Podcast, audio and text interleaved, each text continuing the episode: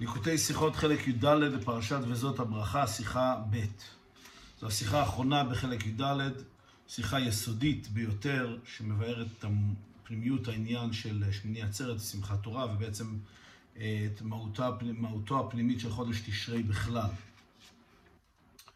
כמדובר כמה פעמים מזה שכתב הרמב"ם, ועל דרך זה בגמרא, בנוגע לקריאת פרשת וזאת הברכה בשמחת תורה. ולמחר קוראים וזאת הברכה. כהמשך וסיום קריאות התורה במועדות, משה תיקן להם לישראל שיהיו קוראים בכל מועד עניינו. כלומר, הגמרא אומרת, והרמב"ם אה, מפרש עוד יותר, שמשה תיקן לבני ישראל שבכל יום טוב יקראו מעניין, מתוכנו של אותו יום טוב, של אותו מועד, ואז הוא מונה את המועדים ואת קריאות התורה שמתאימ, שמתאימות להם, ובהמשך לזה הוא אומר שבשמיני עצרת אז קוראים וזאת הברכה, או בשמחת תורה בחוץ לארץ, או למחר קוראים וזאת הברכה. אמ, אומר הרב, מזה מובן שהקשר בין שמיני עצרת לקריאת וזאת הברכה זה גם מכיוון שזה מעניינו של חג, כפי שהרבי יפרש כעת.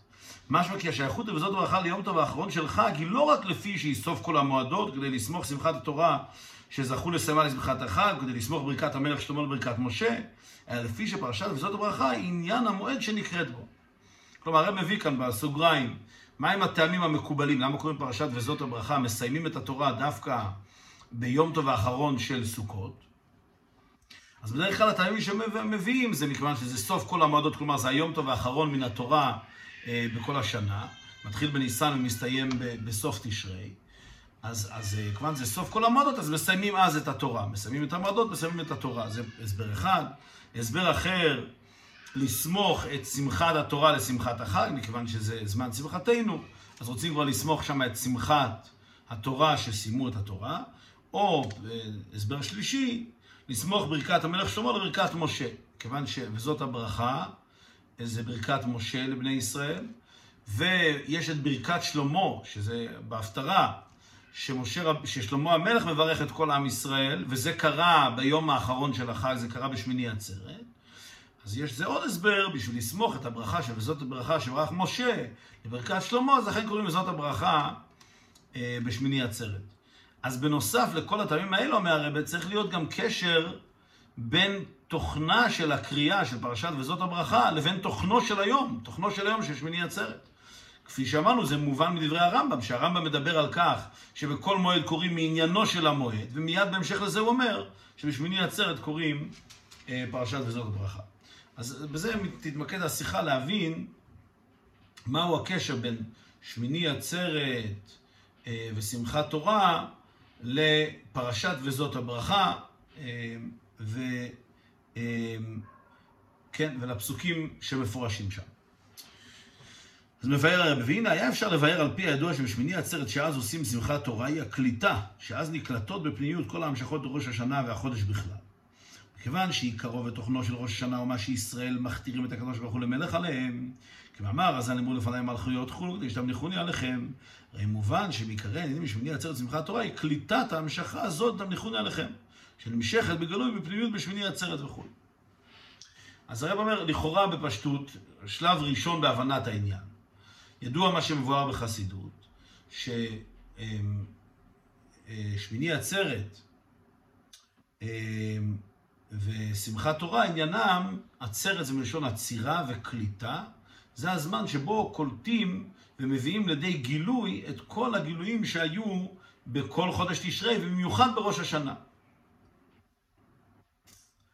אמ, שבראש השנה הדברים הם באופן של, של בכסה, של כיסוי, ובשמיני עצרת הם מתגלים ונקלטים בשלמות. עכשיו, מה עניינו של ראש השנה? בעיקר זה הכתרת המלך, הכתרת הקדוש ברוך הוא למלך על כל העולם. אמרו לפניי מלכויות כדי שתמליכוני עליכם. אז הדבר הזה צריך לבוא לידי גילוי ולידי קליטה בשמיני עצרת. לפי זה אומר הרב, ועל פי זה יש לבאר בפשטות השייכות לשמחת תורה, למה שכתוב בפרשתנו, אמ, מה שכתוב, ויהי בישורון מלך ויתאסף ראשי עם יחד שבטי ישראל, שבזה בית עניינים, ויהי בישורון מלך ובחינת תמליכוני עליכם, המשכת בחינת מלכותו יתברך. בהתאסף ראשי עם יחד שבטי ישראל, הוא שכולם מתאספים יחד להיות לאחדים כאחד ואין בהם התחלקות דראש ורגל. אז בעניין הזה של המלכת המלך, יש בזה שני פרטים כפי שמבואר בחסידות באריכות. דבר ראשון, הכתרת המלך, שהעם מתבטל למלך ועל ידי זה מכתיר אותו למלך. דבר נוסף, שעם ישראל צריך להיות מאוחד. זה שנמצאים באופן של אחדות שלמה, בעניין הזה של מכתירים את המלך, מכתירים את הקדוש ברוך הוא למלך, באופן של אחדות שלמה, אז זה מה שפועל באמת, שהקדוש ברוך הוא בוחר להיות מלך על העולם. אם כן, אז שני הנקודות האלה של הכתרת הקדוש ברוך הוא למלך והאחדות של עם ישראל בכך שהם מכתירים את הקדוש ברוך הוא למלך, שניהם מרומזים בפרשת עצות הברכה. ויהי בישורון מלך, שהקדוש ברוך הוא נהיה מלך על ישורון על עם ישראל. אז זה הכתרת המלך. ואיך זה נעשה? על ידי בהתאסף ראשי עם, שכולם מתאחדים באחד, כאחד, אה, להכתרת המלך. כפי שהרב מסביר כעת. ובית ימים אלו תלויים זה בזה, כי בעבודה הזאת תמליכוני עליכם, שווים כל ישראל, מכיוון תמליכוני עליכם נעשה על ידי בילוי, ביטול וקבלת עול מלכות שמיים. הרי באם ישנו בזה חילוק בין הסוגים דרשיכם גם ושואב ממך, אין זה ביטול גמור וקבלת עול מלכות שמיים שלמה. אז אני מוסיף כאן נקודה מאוד מאוד יסודית. למה כל כך נוגע העניין של האחדות, אה, להיות לאחדים כאחד, בעניין הזה של הכתרת המלך? אז איך מכתירים את המלך? אז אלה שמתבטלים אליו. כשהעם מתבטל למלך, מבטל את עצמו לגמרי לרצונו של המלך, על ידי זה הוא מכתיר את המלך להיות מלכו, כמו שבגשמיות ככה. בשביל שהמלך יהיה מלך של עם, העם צריך להגיע בקבלת רוב, להגיד כל נעשה, כל מה שתאמר לנו, ועל ידי זה הם מכתירים את המלך. אחרת אין כאן עניין של הכתרת מלך אם העם הוא לא לגמרי מתבטל אליו.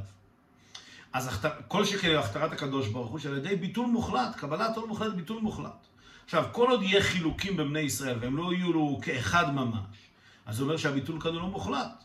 כי אם יש חילוקים, זה אומר שאדם הזה הוא בדרגה יותר גבוהה, פחות גבוהה, כל אחד מרגיש את המעלה שלו, את הדרגה שלו, מילא אין כאן ביטול מוחלט, אז אין כאן הכתרת המלך כמו שצריך. לכן, בכדי שתהיה הכתרת המלך צריך ביטול מוחלט, והסימן לכך שישנו ביטול מוחלט זה זה שכולם נמצאים כאחד, שאין לאחד מעלה על חברו, אלא כולם כעם אחד, ובאים בביטול מוחלט למלך להכתיר אותו. אז ממילא מובן ששני הפרטים האלה, שבני ישראל הם כאחד, ושהם מבטלים את עצמם, מכתירים את המלך, שניהם, שניהם זה בעצם דבר אחד, אחד תלוי בשני. ולכן זה עניין עיקרי ביותר, וזה מרומז בפרשתנו, ויהי בישורון מלך, בהתאסף ראשי עם יחד שבטי ישראל, כולם.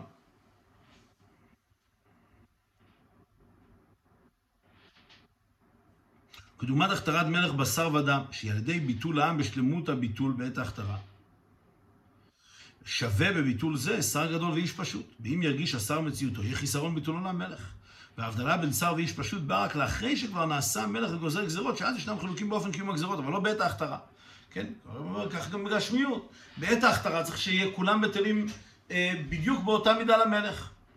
אחרי שהתבטלו למלך בשלמות, אחר כך באמת כאשר זה מגיע לקיום מאמר המלך, אז כבר יש הבדלים כמובן, יש את השרים שעוסקים בענייני המלוכה, יש אנשים פשוטים, כל אחד עושה את תפקידו, אבל בעת ההכתרה כולם בטלים בצורה שווה. בית עניינים אלו מרומזים גם בשם שמיני עצרת. זה גם מרומז בפרשה, כפי שאמרנו, ויהי בישורון מלך בית הספר ראשי ים, זה גם מרומז בשם שמיני עצרת.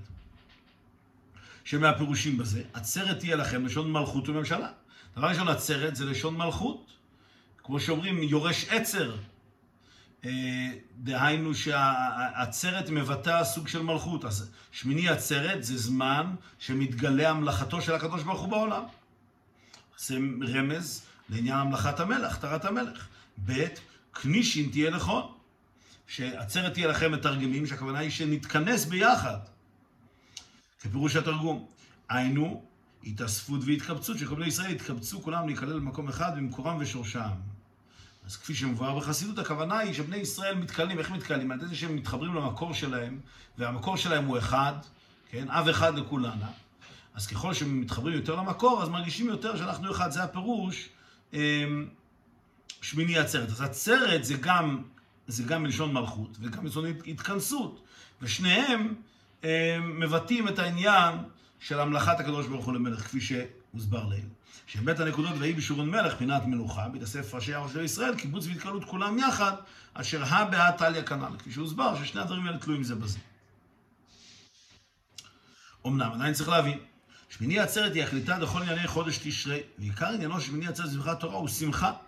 ובמה מתבטא בהשמחה דשמיני יצא לשמחת תורה עניינו של ראש השנה דווקא יותר משאר ענייני חודש זה.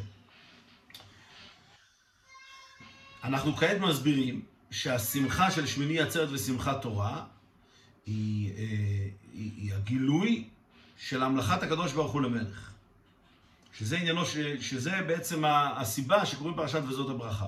וזה מרומז גם בשם שמיני עצרת. שואל הרב, אבל מה העניין העצמי של שמיני עצרת ושמחת תורה? מה העבודה של שמיני עצרת ושמחת תורה? זה עניין השמחה. אז חוץ מזה שזה מרומז בשם ובקריאת התורה, איפה מרומז גם העניין הזה של הכתרת המלך, עניינו של ראש שנה, איפה זה מרומז, מרומז בעניינו העיקרי של שמיני עצרת ושמחת תורה, שזה השמחה. איפה בעניין השמחה אה, רואים את העבודה הזאת של הכתרת הקדוש ברוך הוא למלך והאחדות של עם ישראל ביחד. אז כעת הרב יבאר לנו איך שרואים את זה גם בעניינו העיקרי של שמיני עצרת שמחת תורה, שזה עניין השמחה. והביאור בזה. עניין תמליכוני עליכם בא לידי ביטוי בהתאחדות והתקהלות שכל ישראל שווים בהם כנ"ל. כמו שנאמר בנוגע לראש שנה, אתם ניצבים היום כולכם, ראשיכם שבטיכם גומר, שכולם הם לאחדים כאחד. וגילוי בחינה זו דווקא שמיני עצרת שמחת תורה, שעניינו הוא קליטה וגילוי. אלא שבראש שנה גילוי בתנועה דביטול וקבלת עול, שמיני עצרת שמחת תורה מתגלה הוא בייחוד וההתקהלות לכל ישראל בתנועה דשמחה שעניינה גילוי. כי דווקא בשמיני עצרת שמחת תורה מנהג ישראל ולכל ישראל שמחים בזה בשווה בלי חילול. מבאר הרבה שבעצם השמחה של שמיני עצרת שמחת תורה והביטול של ראש השנה, הביטול והקבלת עול מלכות שמיים של ראש השנה, הם בעצם שני ביטויים של אותו עניין. בראש השנה, כפי שהוסבר, יהודי מתבטא לקדוש ברוך הוא, מקבל לו מלכות שמיים, ועל ידי זה מכתיר את הקדוש ברוך הוא למלך. עכשיו, ביטול בכלל זה תנועה שאדם הוא, זה תנועה מאוד מאוד פנימית. אדם מתבטא, הוא לא, הוא לא מביע את זה כל כך כלפי חוץ, זה לא תנועה של גילוי, זה הפוך, זו תנועה שאדם מתבטל מהמציאות שלו, זו תנועה שקטה, זו תנועה שאדם מתכנס לתוך עצמו ומתבטא לקדוש ברוך. אבל הרעיון הוא שכל עם ישראל מתבטלים בצורה שווה לגמרי, כולם מרגישים שהם חלק מעם ישראל, חלק מעמו של הקדוש ברוך הוא, אין בו, לא מורגש באף אחד מעלתו המיוחדת, רק העובדה שהקדוש ברוך הוא מלכם. בשמחת תורה יש את אותו עניין. אותו עניין שכל עם ישראל הוא שמח בשווה, לא שכל אחד שמח בעניין שלו, בהשגות שלו, או בהישגים שלו בלימוד התורה, לא. מתבטלים, שמחים במה? בזה שאנחנו עם ישראל, הקדוש ברוך הוא נתן לנו את התורה. ובזה עם ישראל שווה, השמחה היא שווה. אז בעצם בשני, הימ, בשני הימים טובים מתבטא הקשר העצמי בין עם ישראל לקדוש ברוך הוא, שכולם שווים בזה, שאנחנו עמו של הקדוש ברוך הוא. רק שבראש שנה זה מתבטא בתנועה של ביטול, שזה תנועה שקטה יותר, ובשמחת תורה, בשמיני עצרת, זה אותו עניין מתבטא באופן של שמחה, שאנחנו שמחים בזה שאנחנו עמו של הקדוש ברוך הוא. אז פה זה מגיע באופן של גילוי, אבל זה בדיוק אותו עניין. זה אותו עניין שאנחנו עמו של הקדוש ברוך הוא. ומתבטלים לקדוש ברוך הוא. יוצא אם כן שהשמחה של שמיני עצרת שמחת תורה זה בדיוק העניין של הביטול של ראש השנה, של הכתרת המלך והקבלת עול מלכות שמיים של ראש השנה, רק שפה זה מגיע בתנועה של שמחה. מה שאין כעניינו של יום הכיפורים, אף שבשורש עניין הכפרה מצד עצמותו יתברך שלמעלה מתחלקות, והדרך זהו בנפש, בנפש שבאה מצד עצם הנשמה. מכל מקום, הכפרה עצמה היא בכל אחד ואחד לפי ענייניו ועוונותיו הפרטיים. אומר הרבי, יום כיפור זה שונה. יום כיפור אמנם מצד אחד זה היום האחד בשנה, זה יש בו מעלות מיוחדות ששם מתגלה עצם הנשמה וגם עצמותו של הקדוש ברוך הוא. הכפרה של יום כיפור מגיעה מצד עצמותו של הקדוש ברוך הוא. העבודה של ראש השנה של היהודים מגיעה מצד, עצם הנשמה, לכאורה. אם מדברים על עצם הנשמה ועצמותו של הקדוש ברוך הוא, אז גם שם כולם צריכים להיות שווים. כי לכאורה בזה אנחנו באמת שווים. עצם הנשמה של כל יהודי שווה, ועצמותו של הקדוש ברוך הוא בוודאי אין חילוקים בין יהודי אחד לשני. אז אומר הרב לא, אמנם הכפרה מגיעה מהמקום הזה, הכפרה מגיעה מעצמותו של הקדוש ברוך הוא, והעבודה של יהודי מגיעה מתוך אה, גילוי עצם הנשמה שלו. אבל בפועל עבודתו של ראש השנה יש בהחלט חילוקים. כי עבודה של ראש השנה זו עבודה פרטית, שכל אחד צריך לכפר על העוונות הפרטיים שלו, אה, להתחרט על מעשיו ולקבל על עצמו אה, תשובה שלמה. אז פה זו עבודה מאוד מאוד פרטית, שכמובן שיש שינויים בין אדם לשני. אז אמנם השורש של העבודה הזאת, מה שפועל את העבודה הזאת, אה, זה דרגה כזאת שהיא למעלה מהתחלקות, אבל העבודה עצמה היא עבודה של התחלקות. מה שאין כן בראש השנה, העבודה עצמה היא עבודה של ביטול. העבודה עצמה היא עבודה פשוטה של קבלת עול. שכל יהודי מקבל את עולו של הקדוש ברוך הוא בצורה שווה. לכן כולם אומרים תהילים בראש השנה בצורה שווה לגמרי.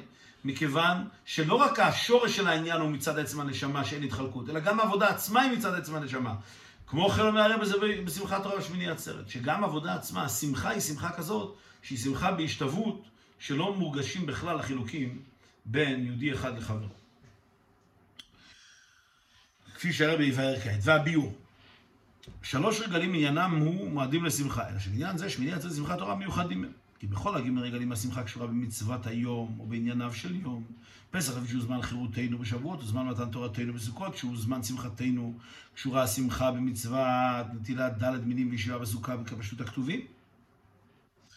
ואילו השמחה לשמיני עצרת שמחת תורה אינה קשורה במצווה ועניין מיוחד, כי אם שאז הוא עניין השמחה עצמה. אומר הרב, אמנם כל המועדים עניינם זה שמחה, מועדים לשמחה. אמ, אלא שהשמחה של כל מועד היא קשורה או במצוות שקשורות במועד הזה, או בכלל בתוכנו של החג הזה. כמו פסח, שזה זמן חירותנו, אז השמחה היא קשורה לכך שזה זמן חירותנו. השמחה של שבועות זה השמחה עם, עם העובדה שניתנה לנו התורה, זה שמחה של זמן מתן תורתנו. השמחה של סוכות, אף על פי שהשמחה של סוכות זה מצווה בפני עצמה, אבל המצווה הזאת קשורה למצוות המיוחדות של סוכות, שזה הישיבה בסוכה ודלת מינים, כפי שהתורה אומרת, כן? אחרי הציווי על, על, על, על הישיבה בסוכה והדלת מינים, ושמחתם לפני השם אלוקיכם. כלומר, השמחה היא שמחה באותן מצוות של החג. שמחים בסוכה, שמחים בדלת מינים. אז השמחה כאן היא כן קשורה למצוות של החג. מה שאין כן שמגיע שמחת תורה, שמיני עצרת. בשמיני עצרת הרי אין מצווה מיוחדת. אין סוכות, אין דלת מינים, אז מה נשאר? נשאר רק השמחה של מצ... המצווה של שמחה בטהרתה, פשוט לשמוח. זה עדיין חלק מה... אה, אה, חלק מה... מהיום טוב, מהזמן שמחתנו, כן? והיית אך שמח, יש להם את מצוות השמחה, אבל המצווה הזאת לא קשורה למצווה אחרת, אלא היא שמחה בטהרתה, המצווה היא השמחה בעצמה. אלא שכמובן בהמשך נוסף לזה גם העניין של השמחה בתורה, אבל, אבל כשמסתכלים מה שכתוב בתורה, בתורה מה שישנו ביחס לשמיני עצרת, זה עצם השמחה בעצמה, בלי שום, בלי שום פרט נוסף. ומכיוון שהיא שמחה בלי שייכות למצווה מיוחדת חולה, הרי מובן שהשמחה היא למעלה ממידה והגבלה לשאר המועדים. לכן, כל, כל תוכן, אם השמחה היא קשורה לאיזשהו תוכן, איזה עניין, אז זה, מצד אחד זה כמובן מוסיף תוכן לשמחה, מצד שני זה מגביל את השמחה לפי, לפי ערך התוכן שישנו. כמה, כמה שיש חירות, אז ככה יש שמחה, ככה ש, כמה שמעריכים את זמן מתן תורתנו, אז ככה יש שמחה. וכן הלאה, גם, גם בסוכות, כמה שקשורים למצווה של ד' מינים וסוכה, אז ככה השמחה גם מתבטאת בזה. אבל כאשר השמחה היא לא קשורה לשום דבר, אז זה שמחה בטהרתה, לכן ממילא גם זה שמחה בלתי מוגבלת, כי אין עליה את ההגבלות, ההגבלות של התוכן שמביא לידי השמחה הזאת. ולכן מנהג כל ישראל שדווקא בהשמחה לשמיני עצרת שמחת תורה, שמחים בזה כל ישראל משווה בלי שום חילוק. לכן באמת אין שום חילוק בשמחה הזאת. ובשמחה זה סוכות מכיוון שהיא שייכת למצוות היום, הרי השמחה מוגבלת לפי אופן וערך המצוות. מכיוון שישנם חילוקים בקיום מצוות ד' מינים וסוכה, כל מה שאנשים מחויבים בזה, מה שכן נשים וכולו. במובן שעל דרך זה ישנם חילוקים בשמחה שייכת למצוות האלה. וגם שמחת, אז, אז קודם כל, ביחס ל... ניקח את הדוגמה של זמן שמחתנו של חג הסוכות. אז כמובן שהשמחה שמגיעה בקשר לקיום המצוות של סוכה ודלת מינים, כמובן שיש הבדלים, יש הבדלים בקיום מצוות סוכה של יהודי אחד ואחר, של דלת מינים של יהודי אחד ואחר, כל שכן שיש הבדל בין אנשים לנשים, שאנשים בכלל לא מחויבות במצוות דלת מינים וסוכה. אז מילא יש כאן שינויים גדולים. וגם שמחת בית השואבה, שעליה אמרו מי שלא ראה שמחת בית השואבה לא ראה שמחה מימיו. הנה, מאחר שהיא שייכת לחג הסוכות ולניסוך המים שבו, ישנם בזה כמה חילוקים. רק חסדים ואנשי מעשה היו מקדימים, כל העם אנשים ואנשים באים לראות ולשמוע. אפילו שמחת בית השואבה, שכפי שמבואר בחסידות מבטא כאן דרגה עמוקה יותר בשמחה. שזה שמחה שמי שלא ראה שמחת השווה לא ראה שמחה מימיו, אז משמע שזה שמחה נעלית יותר. אבל אף על פי כן, גם שם רואים חילוקים מסוימים. אנשים ואנשים באו לראות ולשמוע, וחסידים ואנשי מעשה היו עושים פעולות שמעוררות שמחה. אז רואים שגם פה יש חילוקים. שהגל בשמיני עצרת שמחת תורה, השמחה היא למעלה ממדידה והגבלה, ולכן גם אין הגבלות בנוגע לאילו השמחים בשמחה זו כשון הפיוט. הגיל ואשמח בשמחת תורה חולו, אברהם שמח בשמחת תורה, יצחק חולו, שלמה שמח בשמחת תורה. מנהג ישראל שכל ישראל, אנשים ונשים וטף, שמחים בשמחת תורה. שמחת תורה פה באמת אין שום הבדלים. כל עם ישראל כאחד, שמחים בשמחת התורה. גם אנשים וגם נשים וטף. וכפי שזה מודגש גם באחד הפיוטים של שמחת תורה, שמדגישים איך שכל אחד ואחד צמח. אברהם צמח, יצחק צמח, שלמה צמח, כל אחד צמח לפ... אה, בלי קשר לעניינו המיוחד. מכיוון שהוא חלק מעם ישראל, אז יש את השמחה העצמית שמתבטאת בשמחת תורה. פה באמת אין שום הבדלים בשמחה. ולכן זה הביטוי המושלם לאותה, לאותו ביטול ולאותה אחדות מושלמת שהייתה בראש השנה. מוסיף הרב, והנה ידוע בכדי שתהיה התאחדות והתקלות בכל ישראל, או על ידי ביטול כל אחד ואחד ממציאותו. וזה מתבטא גם בביטול והיעדר ההתחלקות שבכל אחד והשמחת ושמחת תורה. כשם שהוא בנוגע לכלל ישראל, שאף שישנם חילוקי מדרגות בישראל מבחינת ראש עד מבחינת רגל. מראשיכם שבטיכם עד שואב מימיך, מכל מקום מתבטאים במציאותם הפרטית וכולם שמחים בשואב שמחת, בשמיני עצות שמחת תורה. כן, היא בכל אחד ואחד מישראל בפרט, שבשמחת תורה צריך להיות אצלו בחינת ראש ורגל שלו בהשוואה. עכשיו, זה לא רק, אומר הרב, שבני ישראל כולם שווים בשמחה שלהם בשמחת תורה, שכולם שמחים באופן שווה, אלא שגם באדם עצמו זה סוג כזה של שמחה שהוא למעלה מהתחלקות. ולכן זה סוג כזה של שמחה שבו האדם שמח, כל חלק שבו, כל תכונה שבו, כל חלק מהמציאות שלו, היא שמחה באופן שווה. אין הבדלים, לא מורגש גם באדם עצמו, אין הבדלים בדרגות השונות שבו, ולכן זה שמחה שבו הראש והרגל הם שמחים בהש... בהשוואה מלאה. היינו שגם הראש עניינו בכללות הוא הבנה והשגה. בשמיני עצרת שמחת תורה יש בו בחינת ביטול וקבלת עול בחינת רגל. וזה מתבטא בעניין הריקודים בשמיני עצרת שמחת תורה כמנהג ישראל, שהריקוד הוא ברגליים, באופן שעל ידם רוקד כל הגוף וגם הראש. אז לכן השמחה של שמחת תורה היא סוג כזה של שמחה שכוללת את כל הגוף בהשוואה לגמרי. הראש עניינו בעצם דרך כלל הבנה והשגה, אז השמחה של הראש באופן פרטי בדרך כלל, זה על ידי לימוד התורה, פיקודי השם ישרים בסמכי לב, אדם עוסק בעניינים של שמחה, מבין את מהות השמחה, אז זה שמחה שקשורה להבנה והשגה. מה שכן השמחה של שמיני יצאת שמחת תורה, זה שמחה של ריקודים, יהודי רוקד עם התורה. עכשיו הריקוד הוא לא מבדיל בין אף חלק שבגוף. כל הגוף רוקד כאחד, כאשר הרגליים רוקדות, דווקא זה מתחיל אמנם מהרגליים, אבל כאשר הרגליים רוקדות, אז כל הגוף רוקד. אז, והמהות של העניין הוא שגם הראש כביכול הופך להיות בהשוואה אחת עם הרגליים, בכך שהוא גם כן מרגיש את העניין של קבלת עול. שמחים בלי חוכמות, בלי הבנות יותר מדי, פשוט שמחים בכך שאנחנו עם ישראל. והשמחה הזאת, שמגיעה מצד עצם הנשמה של היהודי ועצם הקשר שלו לקדוש ברוך הוא, היא מתבטאת בכל הדרגות שלו בשווה. ולכן זה שוב ביטוי לאותו ביטול מוחלט, שהאדם לא מרגיש את המציאות הפרטית שלו, אלא את העובדה שהוא חלק מעם ישראל. על פי זה יובן בית נקודות הנ"ל בשמיני עצרת, מבחינת מנוחה והאישורון מלך והתקללות, כולם יחד, בית הספר שיעם יחד שבטי ישראל, שתלויים זה בזה כנ"ל, לא רק ישנם בשמיני עצרת שמחת תורה, אלא שהן גם באות לידי גילוי בשמחה והריקודים בשמחת תורה.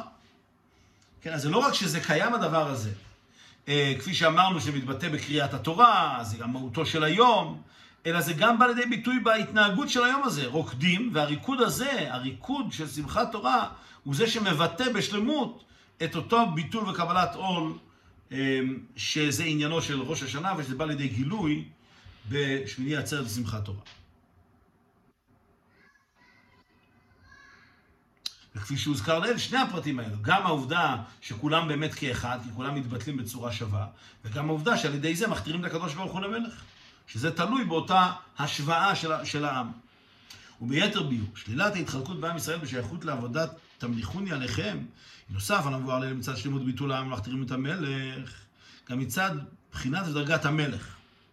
אחרי שכבר נעשה מלך וגוזר גזירות, הרי כשם שגזירותיו שונות הן מדרגות חלוקות, כמו כן שונים הם חלוקים המקיימים את הגזירות, קטן או גדול, עבד או שר וכולו. אבל מבחינת תמליכוני, שהיא לפני ולמעלה מבחינה זו שיגזור עליהם גזירות, זה שייך למלך עצמו, והמלך אחד.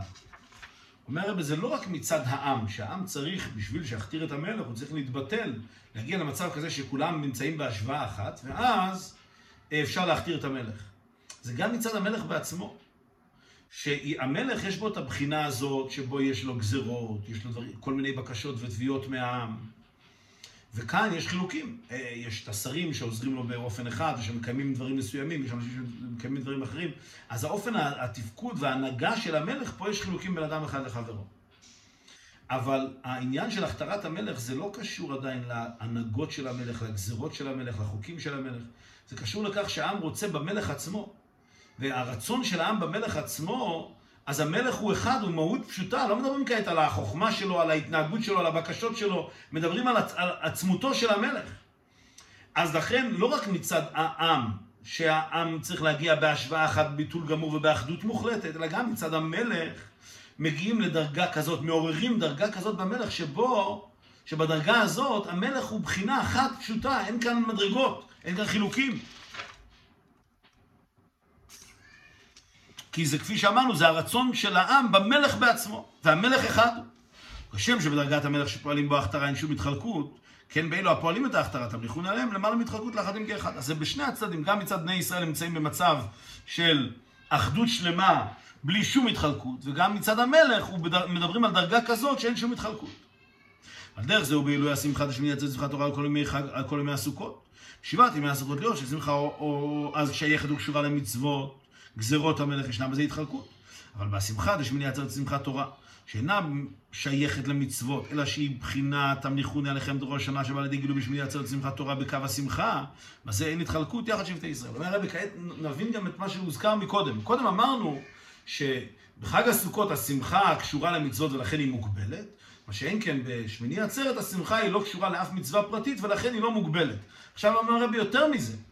מכיוון שהשמחה של חג הסוכות קשורה למצוות, זה אומר שהיא נוגעת בדרגה כזאת של הגזרות של המלך. המצוות של המלך, כלומר, זה בדרגה כזאת שגם במלך יש שם איזה שהם הבדלים והתחלקות.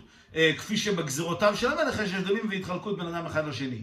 מה שאין כאן השמחה של שמחת תורה. מכיוון שהיא לא קשורה לגזרות של המלך, אלא למלך בעצמו. אז היא מגיעה לדרגה כזאת במלך, היא נוגעת בקשר כזה עם הקדוש ברוך הוא, שהוא נוגע לעצם עצמותו של הקדוש ברוך הוא, ששם אין שום התחלקות.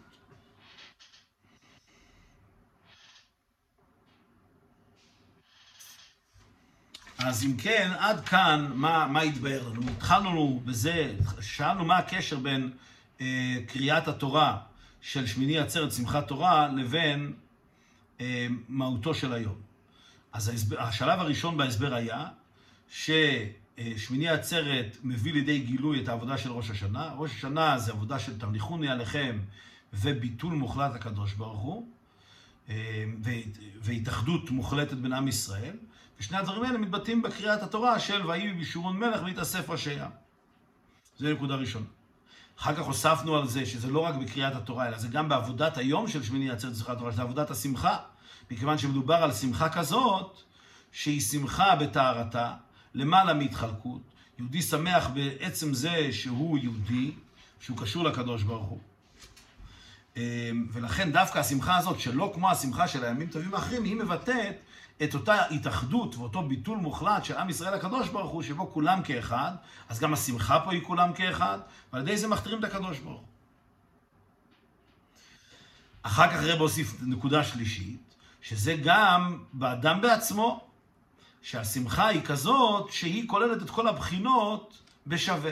השמחה היא שמחה של ריקוד ברגליים, שכל הבחינות שלו הן בהשוואה שלמה, מכיוון שזו שמחה שהיא לא קשורה במדרגות מסוימות של הראש ושל הרגל או של מקום אחר, אלא כל הגוף הוא בהשוואה, כל הגוף הוא בטל לגמרי.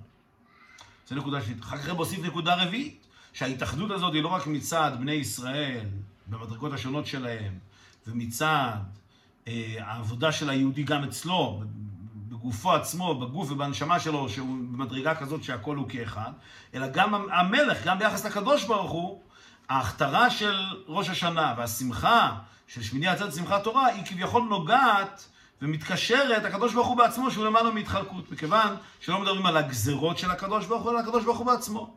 וגם זה בא לידי ביטוי בכך שהשמחה היא לא קשורה במצווה, כי אם זה היה קשור במצווה מסוימת, זה היה קשור לגזרות של הקדוש ברוך הוא, לא, זו שמחה שקשורה במלך בעצמו.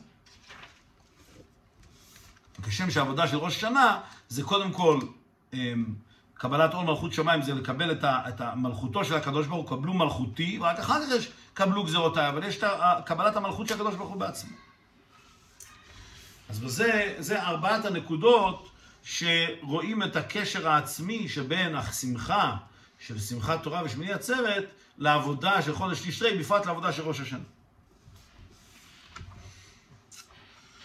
עכשיו הרבי יסיים בעוד פרט מסוים שהוא עניין עיקרי אה, בהבנת המהות של שמחת תורה.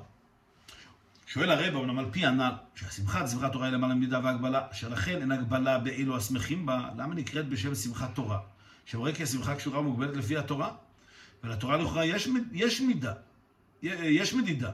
ומזה גופה שנאמר ארוכה מארץ מידה ורחבה מני ים, משמע שהיא בגדר מדידה, אלא שמדידתה היא ארוכה מארץ וכו'. אומר הרב, לכאורה, אם לפי כל זה, אז השמחה של שמחה שמיני עצרת הייתה צריכה להיות שמחה כזאת, שהיא באמת לא קשורה לשום מצווה ולשום עניין פרטי. אבל בפועל אנחנו קוראים ליום הזה שמחת תורה. זאת אומרת, השמחה היא קשורה בעניין התורה.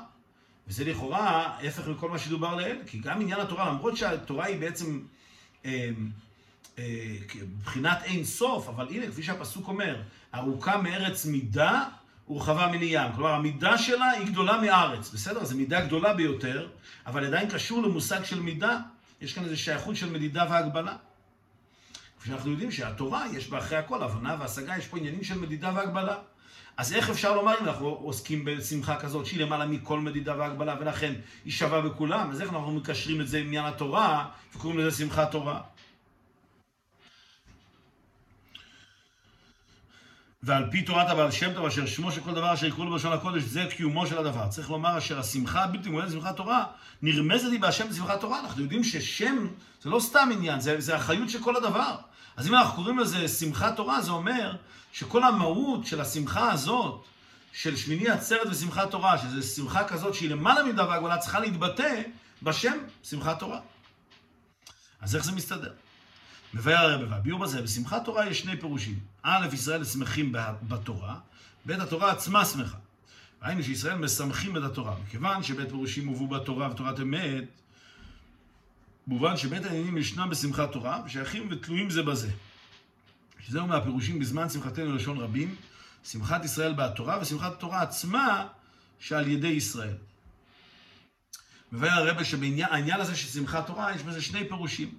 שבני ישראל שמחים, שמחים בתורה, ושהתורה עצמה שמחה. בני ישראל כביכול משמחים את התורה.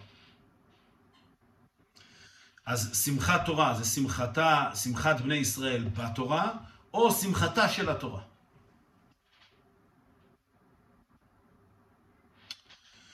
אמ, אז זה שני העניינים בשמחת אה,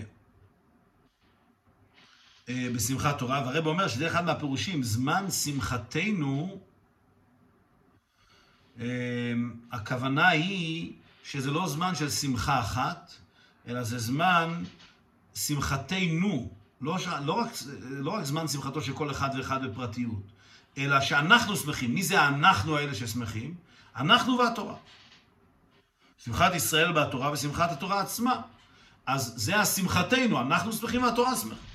מאחר ששמחת תורה שייכת לכל אחד ואחד מישראל, כי כל, כי כל ישראל, גם אנשים פשוטים, נשים וטף שמחים בה. צריך שיהיה אתה מובן גם לאיש פשוט. אז גם כאן, השמחה הזאת, של שמחת תורה, וזה שזה נקרא שמחת תורה, מכיוון שזה קשור לכל אחד ואחד מישראל, כפי שהוסבר לאל, שהשמחה כאן היא קשורה לכל אחד ואחד מישראל. אז גם העובדה שזה נקרא שמחת תורה, גם צריכה להיות אה, דבר שמובן לכל אחד. זאת אומרת, כל אחד צריך להבין למה שמחת תורה, זה מבטא את השמחה הזאת בטהרתה שהיא למעלה ממידה והגבלה. כן, וכפי שהוזכר, עדיין צריך להבין, אם, אם זה שמחה למעלה ממידה והגבלה, לא היה צריך להגביל את זה או לקשר את זה לעניין מסוים, אה, לעניין של התורה. ובערב, הנה בפשטות, הטעם הוא כפירוש השני, בכדי לשמוח בתורה, שהיא ענה ללמוד אותה או להבינה או להשיגה, צריך תחילה ללומדה או להבינה כולו, ואז לשמוח בה לפי ערך הבנתו והשגתו. אבל בשמחת תורה שבית הקפות אין לומדים בתורה, ואדרבה, רק מקיפים בתורה. וכפי שהיא כרוכה ומכוסה במפה, לכאורה אין מקום כל כך לשמוח בתורה. בשמחת תורה פירושה שהתורה שמחה. וגילוי השמחה וגודל השמחה, הקפות ריגודים, בכל זאת זקוקה תורה שישראל יקיפו אותה וירקדו איתה, שעל ידי זה מגלים השמחה ומגדילים שמחת התורה. אז אם כן, בפשטות אומר הרבה, שהשמחה של שמחת תורה, שכל יהודי יכול להבין שזה שמחה למעלה ממידה והגבלה, הכוונה היא שהתורה שמחה. ואז אין כאן כל כך קושייה. אם אומרים שהיהודי שמח בשמחת התורה, אז פה מאוד מודגשים ההבדלים. יש אדם שלמד הרבה תורה, והשמחה שלו קשורה לידיעה שלו ולהבנה שלו בתורה, זה דרגה אחת. יש אדם שלמד פחות, ההבנה שלו היא פחותה יותר. ולכן השמחה שלו פחותה יותר. אז אם כן, אם מדברים על שמחתם של ישראל בתורה, פה עוד יותר מודגש החילוקים. אבל אם מדברים על שמחתה של התורה, אפשר להגיד, אוקיי, אם התורה בעצם שמחה, ועם ישראל בסך הכל מבטא את אותה שמחה של התורה, כפי הביטוי הידוע שהתורה אין לה רגליים, אז אנחנו כביכול הרגליים שלה ורוקדים בשבילה. אז אם כן, כאן כבר אפשר לראות שאנחנו שמחים בשמחת התורה, בשמחתה של התורה. כיוון שאנחנו שמחים בשביל התורה, אז פה אין באמת הבדלים כל כך. כל יהודי שמח בשמחה, באותה שמחתה של התורה. כן, אם כן, לסיכום הרב אומר כאן, מכיוון שיש לנו שני ביורים מה פירוש שמחת תורה, אם זה שמחת ישראל שהם שמחים בתורה, או שזה שמחתה של התורה, אז כל מה שהוסבר עד עכשיו, שהשמחה הזאת היא שמחה של למעלה ממידה והגבלה, מתאים הרבה יותר לפי הפירוש השני. אנחנו שמחים בשמחתה של התורה, ולכן זו שמחה כזאת שהיא למעלה ממידה והגבלה. מבאר הרב. והעניין הוא תורה מצד עצמה שייכת היא למדידה והגבלה כנ"ל, ולכן מצד עצמה גם השמחה והריקודים שייכים למדידה והגבלה. אבל על ידי ישראל, ששורשה מחשבתם של ישראל קדמה לכל דבר גם לתורה, הנה על ידי שנתגלה בישראל שורשם של למעלה מהתורה, שהוא בלי גבול. על ידי שמחה שפורץ גדר, על ידי זה ממשיכים עם שמחה בלי גבול גם בתורה. אז אומר הרב ככה, גם לפי הביאור הזה שהסברנו עכשיו, יש כאן איזושהי שאלה סמויה כאילו, אפילו אם נאמר שבני ישראל שמחים בתורה ולכן השמחה היא אה, שווה אצל כולם, אבל לכאורה, כפי שהוזכר לעיל, התורה בעצמה גם כן יש אצלה מדידה והגבלה, כמו שכתוב בפסוק, אה, אה, ארוכה מארץ מידה. אז יש כאן איזשהו סוג של מידה, ואם כן, אז אפילו שהשמחה היא השמחה של התורה, אבל עדיין זו שמחה שקשורה למדידה והגבלה, כי התורה בעצמה קשורה לאיזשהו סוג של מדידה והגבלה. אז אם כן, איך אפשר לומר שיהיה כאן שמחה כזאת שהיא בכלל לגמרי למידה והגבלה? אז אומר הרב כאן דבר נפלא. אמנם התורה מצד עצמה כן שייכת למדידה והגבלה, אבל נשמות ישראל בשורשם הם למעלה מכל מדידה והגבלה. ולכן, מכיוון שהתורה ניתנה לבני ישראל, ובני ישראל שמחים, שמחים בשמחה כזאת שהיא למעלה ממדידה והגבלה, אז גם הם ממשיכים את הנקודה הזאת גם בתורה. שהתורה עכשיו גם כן כביכול מתחברת לדרגה כזאת שהיא למעלה ממדידה והגבלה. כלומר, בזה שהקדוש ברוך הוא נתן את התורה לבני ישראל, שבני ישראל יש להם שורש שהוא למעלה מכל מדידה והגבלה, שהוא קשור לקדוש ברוך הוא בעצמו, בלי שום סוג של אה, הגבלה, וזה נמצא אצל כל יהודי בשורש נפשו. אז כאשר הקדוש ברוך הוא נתן את התורה לבני ישראל, בני ישראל יכולים לפעול את זה גם בתורה, כי יכול להיות שהם מחברים את התורה אה, לקדוש ברוך הוא בעצמו. כן, כמו שנאמר, שאם יש אה, אה, אה, בן מלך, שנתנו לבן מלך הזה דבר שהוא מאוד מאוד חשוב לבן מלך הזה, שעכשיו על ידי זה שנתנו את הדבר הזה לבן המלך, הדבר עצמו התעלה למדרגה אחרת, מכיוון שהוא ניתן לבן המלך, והבן המלך קשור בעצמותו למלך, אז גם אותו דבר שניתן לו, גם כן מתעלה ומתקשר בעצמותו למלך. אז על ידי זה שהתורה ניתנה לבני ישראל, אז בני ישראל יכולים לגלות את שורשם ולהמשיך מהשורש שלהם גם לתורה בעצמה. ולכן, זה לא רק שבני ישראל שמחים בשמחתה של התורה, אלא בני ישראל גם ממשיכים, הם פועלים דרגה חדשה של שמחה בתורה. ועל דרך דהית בספר הבהיר, שדוד היה מחבר תורה שלמעלה מקודש הבריחו, היינו שהמשיך בתורה מבחינת האינסוף שלמעלה מהתורה. מצינו אופן שמחתו שדוד היה מפזז ומחקר בכל עוז לפני הוויה, בלי מדידה והגבלה, כטענת מיכל בת שאול. רואים את זה באמת בדוד המלך, שכתוב כך בספר הבאים, שדוד היה מחבר תורה של למעלה מקודש ברוך הוא, כביכול, שדוד המלך המשיך אה, וגרם לקשר עמוק יותר בין התורה לקדוש ברוך הוא. מחבר תורה, אורייתא בקודש הבריחו. איך הוא עשה את החיבור הזה? מכיוון ששורשו של היהודי, שדוד המלך וכל יהודי, יש לו שורש הנעלה יותר מהתורה. אז על ידי זה שהוא עוסק בתורה, הוא יכול לחבר, ליצור חיבור עמוק יותר בין התורה לקדוש ברוך הוא. ממשיך דרגה חדשה, גילוי חדש בתורה בעצמה. אז אותו נקודה כאן, על ידי זה שיהודי שמח בשמחת התורה, לא רק שהוא שמח כי התורה שמחה, אלא הוא באמת ממשיך דרגה חדשה של שמחה בתורה בעצמה. כביכול, התורה מגיעה על ידי שמחתו של היהודי לקשר עמוק יותר עם הקדוש ברוך הוא. כי, היהודי גילה דרגה כזאת שהיא לגמרי למעלה ממדידה והגבלה, ועל ידי זה גם התורה מתחברת לקדוש ברוך הוא באופן שהוא למעלה לגמרי ממדידה והגבלה.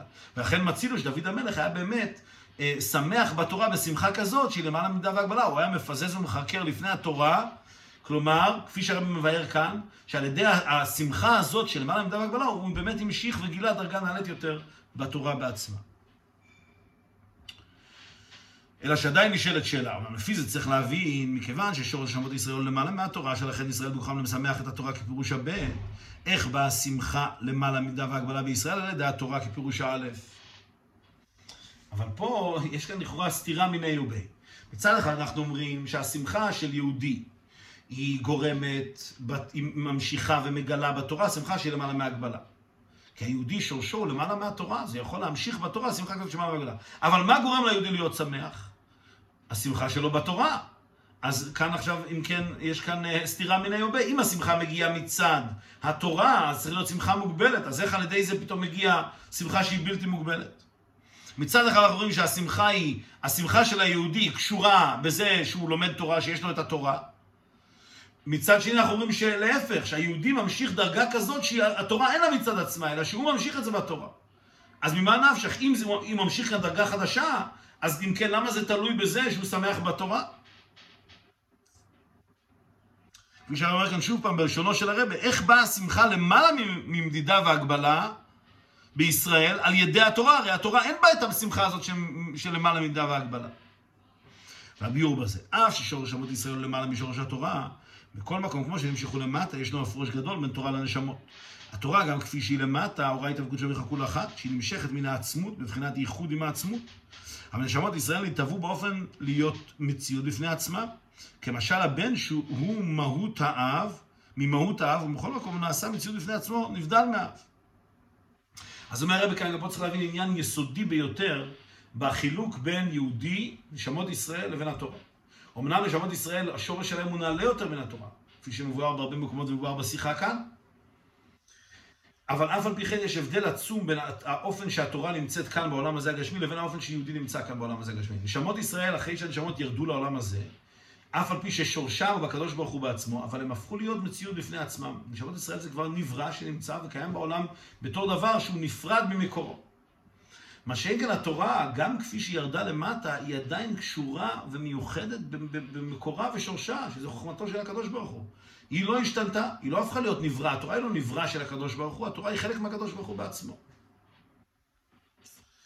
ועל דרך משל כפי שהרב אומר כאן, כמו בן שמגיע מהאב, אמנם הבן מגיע מעצמותו של האבא, ועצמותו של האבא נמצאת בתוך הבן, אבל בפועל הבן, כאשר הוא נולד, כאשר הבן היה כלול באביו, אז הוא היה חלק מאביו. כאשר הבן נולד, הוא הופך להיות מציאות בפני עצמה, הוא כעת בן, הוא אדם נפרד. אמנם עדיין השורש שלו הוא במהותו, בעצמותו של אביו, אבל הוא, הוא קיים כעת כמציאות נפרדת.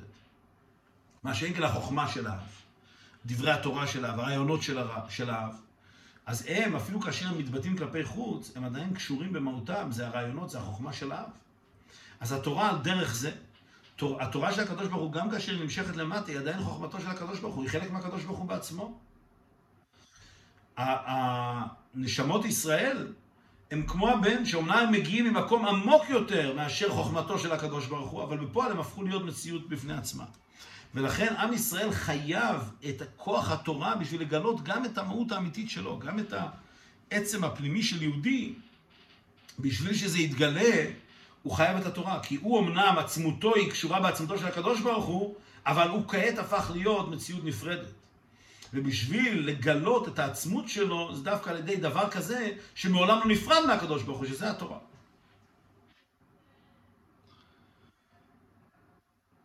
ולכן הדרך של נשמות ישראל בהיותם למטה מתקשרן בקודש הבריחו על ידי שמתקשרים עם אורייתא. תורה היא המוצא שעל ידה מתחברים ישראל בקודש הבריחו. אמנם לאחרי זה מתגלה בישראל שורשם למעלה שהוא למעלה מהתורה, ממשיכים מבחינה זו בתורה. אז ככה הסדר צריך להיות. קודם בני ישראל צריכים להתחבר בתורה. על ידי התורה הם מתחברים לקדוש ברוך הוא באמצעות התורה. ואז על ידי זה כבר יכול להתחבר הקשר העצמי שלהם, להתגלות הקשר העצמי שלהם עם הקדוש ברוך הוא. כפי שמבואר במקומות אחרים, העניין הזה של תלת קשרים, שישנם שלושה קשרים. יש את הקשר בין בני ישראל לתורה, על ידי זה בין התורה לקדוש ברוך הוא. ולכן בני ישראל הקדוש ברוך הוא, אבל אחר כך יש קשר שלישי שהוא ישירות בין הקדוש ברוך הוא לבין בני ישראל, מכיוון שעל ידי החיבור שישנו באמצעות התורה, מתגלה גם הקשר העצמי של יהודי. אבל זה חייב להיות באמצעות התורה, מכיוון שחייבים שיהיה דבר כזה שמעולם לא נפרד מהקדוש ברוך הוא. מה שיהיה כאן נשמות ישראל, אף על פי שבעצמותם הן קשורות והן חלק מעצמותו של הקדוש ברוך הוא, אבל הצורה שהם הגיעו לעולם הזה, יש כנראה כבר מציאות נפרדת. מסיים רב, ועל פי זה תתבהר השייכות של בית הפירושים בשמחת תורה וקישורם זה בזה. תחילה שמחים ישראל בתורה, ועל זה מתקשרים באורייתא. הדאו הייתם מתקשרים בקודש הבריחו, והתגלה בהם שורשם, וישראל משפיעים מבחינה זו בתורה, ועל ידי זה מסמכים אותה. יוצא ככה, קודם ישראל מתקשרים בתורה, ועל ידי זה בקדוש ברוך הוא. ואז הקדוש ברוך הוא מתגלה באמת בישראל, קשר עצמי כזה, אבל גם הקשר העצמי הזה, אחר כך בני ישראל ממשיכים בתורה, זה כאן התוספת המיוחדת שמוברת כאן בשיחה. לא רק שעל ידי שבני ישראל מתקשרים בתורה, אז מתגלה הקשר העצמי שלהם עם הקדוש ברוך הוא, אלא שגם הקשר העצמי הזה, שמתגלה, שבין בני ישראל לקדוש ברוך הוא, נמשך גם בתורה. ולכן גם הפירוש השני, שבני ישראל שמחים בתורה עצמה, הוא גם כן באופן נעלה ביותר. הם שמחים בשמחה של התורה, כיוון שהתורה של, השמחה של התורה היא כביכול השתד, השתדרגה, היא נעשתה שמחה הרבה יותר נעלית, שמחה כזאת שקשורה בעצמותו של הקדוש ברוך הוא. וזהו גם מה שאומרים פסוקי תורה קודם הקפות, שמביאים טעמים על השמחה לשמיני עצרת שמחת תורה, שכמו פסוקי מלכויות, זיכרונות ושופרות. קודם הקפות, שאז הוא עיקר השמחה והריקודים בשמחת תורה. מביאים טעמים על השמחה הזו מפסוקי תורה. אני שעל ידי פסוקי תורה אלו, בגדלות הווה ובגדלות ישראל, נתגלה ונרגש אצלו השמחה בלי גבול כנ"ל, עד שהולך ומקיף ומרקד עם הספר תורה. אומר הרב, כעת נבין למה לפני הריקודים עם התורה, לפני הקפות, אומרים פסוקים מהתורה.